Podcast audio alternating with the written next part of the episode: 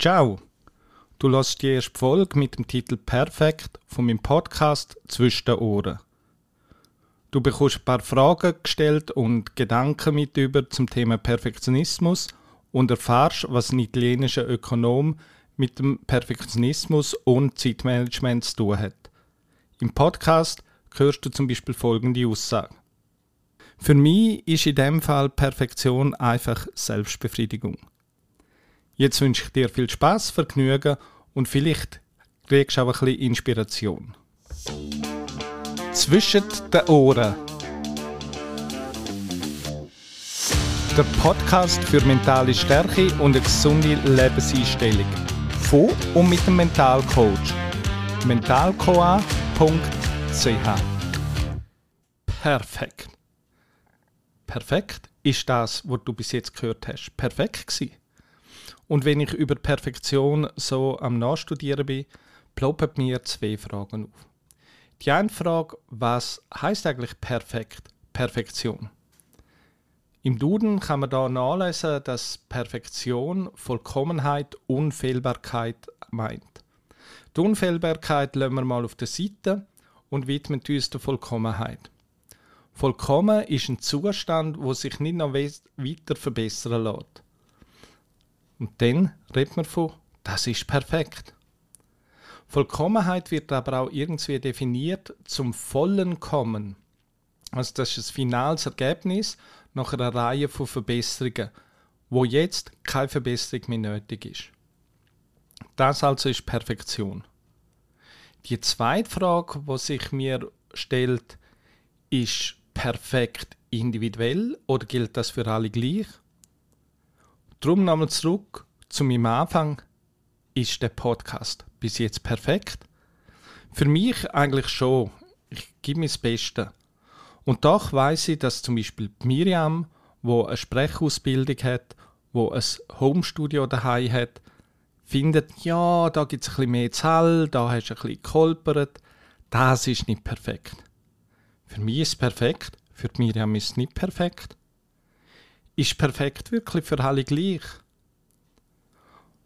Vom Odermatt habe ich gehört, nachdem dass er in Beaver Creek gewonnen hat, oben hatte ich einen kleinen Fehler und nachher hatte ich die perfekte Fahrt. Andere sind auch abgekommen mit einem riesen Smile im Gesicht und finden auch, wow, heute habe ich die perfekte Leistung abrufen Und gleich sind die Zehntel, wenn nicht gar über Sekunden weit weg vom Odermatt. Gibt es eine perfekte Linie im Skirennen? Klar, mathematisch kann man das alles berechnen und doch muss noch jeder selber aber bringen. Und da kommen auch die Fähigkeiten dazu, wo eine oder eine hat. Wir wissen zum Beispiel vom Odermatt, der kann zurzeit Radio fahren, wo die anderen nur können staunen Also kann er ganz eine andere perfekte Fahrt in Schnee zaubern als die anderen Athleten. In dem Fall ist Perfektion vom Können abhängig? Ich glaube schon. Zum Beispiel, wenn ich ein Päckchen mache, ich habe es diese Weihnacht wieder gesehen. Ich gebe mir extrem Mühe, aber ähm, naja. Für mich ist es perfekt und doch, wenn ich dann das Päckchen, neben das Päckchen von meiner Frau stelle, dann hat Perfektion plötzlich eine ganz andere Dimension. Ich habe noch ein anderes Beispiel zur Perfektion. Vor langer Zeit habe ich mal die Skilehrprüfung im Bündnerland gemacht. Die Aufgabe war unter anderem, einen perfekten Stemmbogen zu machen. Ja, ja. habe ich gemeint, es sei locker. Ja, kannst denken.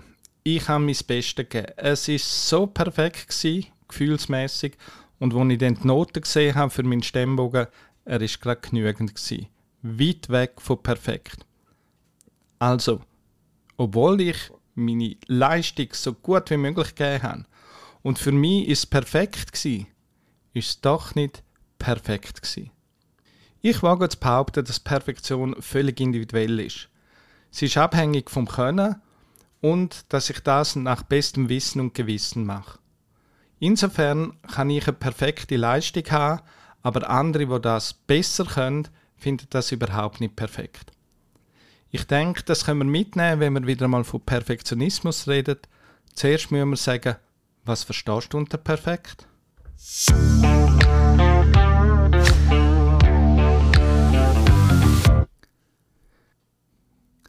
Die Italiener Wilfredo Pareto hat gelebt von 1848 bis 1923. Er war Ökonom und Soziologe. 1906 hat er den Auftrag bekommen, den Grundbesitz von Italien zu klären. Am Ende hat er festgestellt, dass etwa 20% der Bevölkerung 80% vom Boden besitzen. Später hat man das auch weltweit gemacht und das Resultat ist ungefähr gleich herausgekommen. Der Pareto hat weiter geschafft und hat festgestellt, dass das Verhältnis 20-80 immer wieder vorkommt. In Firmen sind zum Beispiel 20% der Kunden zuständig für 80% vom Gewinn.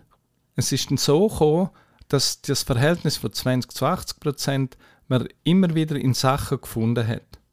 Ein alltägliches Beispiel. Du hast 20% von deinen Kleidern in 80% von deiner Zeit an. Ja, vielleicht musst du jetzt ein bisschen studieren. Du hast 20% von deinen Kleidern in 80% von deiner Zeit an. Als anderes Beispiel, 20% von Mitarbeitern oder Kunden rauben dir 80% von den Nerven oder braucht 80% von deiner Aufmerksamkeit. Du siehst, das Pareto-Prinzip findet heute noch in Mengenbereich immer wieder Aufmerksamkeit. Doch wir sind ja bei Perfektion. Was hat das Pareto-Prinzip damit zu tun? Ich möchte das anhand von einem praktischen Beispiel zeigen. Du kriegst den Auftrag, eine Präsentation zu etwas zu machen und das übermorgen zu präsentieren. Du möchtest die Präsentation natürlich sehr perfekt machen, nach deinen Vorstellungen. Du fährst an und ziemlich rasch hast du schon ein Grundgerüst zusammen, die Folie passt und du findest, hey, ist eigentlich noch schnell gegangen, machen wir sie jetzt noch perfekt. Und dann staunst wie das plötzlich dauert und dauert und dauert und dauert. Wir machen da einen klassischen Denkfehler. Wir meinen, Zeit und der Aufwand ist linear. Das heißt, wenn du 80% zufrieden bist, 80% vom Perfektionismus erreicht hast von der Präsentation, meinst du auch, es sind 80% von der Zeit vergangen. Also ist nur noch ein kleiner Teil, noch ein Viertel von der Zeit, die du bis jetzt gebraucht hast, dass es perfekt ist.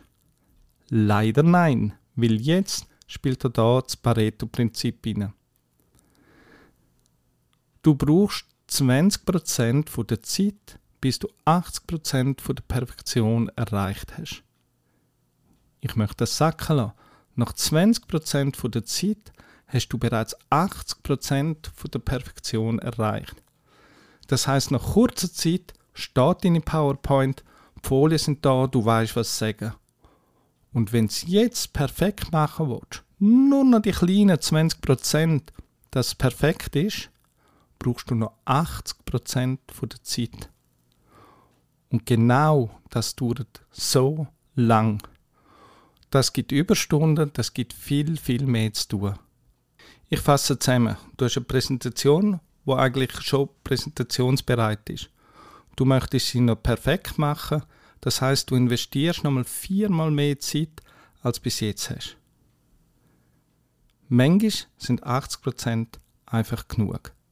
Es kann sein, dass du die Präsentation schon mal Vorgesetzten an der Vorgesetzten gezeigt hast und die sagt, ja, super, können wir gerade so machen. Und du gehst heim und sagst, nein, ich möchte das und sagst, es ist noch nicht perfekt. Und du investierst nochmal viermal mehr Zeit. Warum? Die Vorgesetzten haben gesagt, sie sind zufrieden. Warum möchtest du das perfekt machen? Warum möchtest du nochmal so viel Zeit investieren? Dass du auch zufrieden bist. Dass dein Perfektionist zufrieden ist. Für mich ist in dem Fall Perfektion einfach Selbstbefriedigung. Weil alle anderen sind zufrieden damit. Moment, muss ich jetzt nie mehr perfekt schaffen? Ja, das kann man so nicht sagen. Es gibt einen Punkt, wo die Arbeit schon recht gut fertig ist, wo man präsentieren Und genau an dem Punkt gilt sich zu fragen, möchte ich nochmal viermal so viel Zeit investieren, damit das perfekt ist? Oder ist 80% auch genug? Manchmal ist es richtig, wenn man nochmal so viel Zeit investiert. Ich denke zum Beispiel an eine Bewerbung, an ein Motivationsschreiben, Lebenslauf. Der soll perfekt sein. Da lohnt sich die Investition. Wenn es aber eine Präsentation ist für Kunden, und die Präsentation wird ja nicht besser, wenn sie perfekt ist, ob jetzt die Folien noch animiert sind, ob da noch ein Bild drauf sind. Ich weiß nicht, ob das beim Kundenentscheid etwas ändert. Also manchmal ist 80% einfach genug. Klar, dein Perfektionist rebelliert. Soll er doch.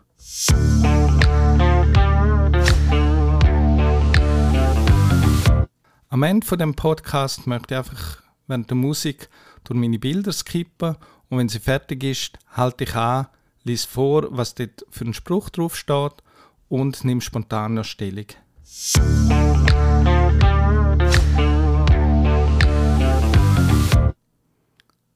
Der Erste, der sich entschuldigt, ist der Mutigste. Der Erste, der verzeiht, ist der Stärkste. Der Erste, der vergisst, ist der glücklichste. Da kommt man Sinn, nachtragend sein kann Energie fressen. Wichtig finde ich, dass man Learning daraus zieht. Kann ich etwas ändern? Kann ich das nächste Mal anders denken, anders reagieren, abhaken und wieder führen schauen?